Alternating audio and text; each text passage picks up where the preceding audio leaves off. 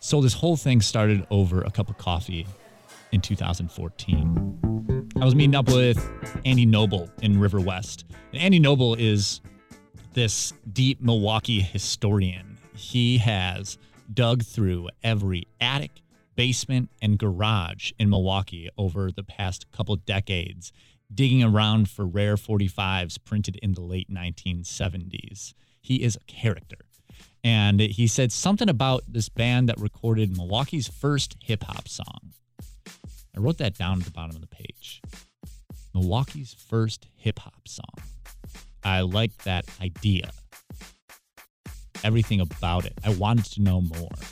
And so that started Backspin Spin, the search for Milwaukee's first hip hop song. A podcast from 889 Radio Milwaukee, coming July 15th.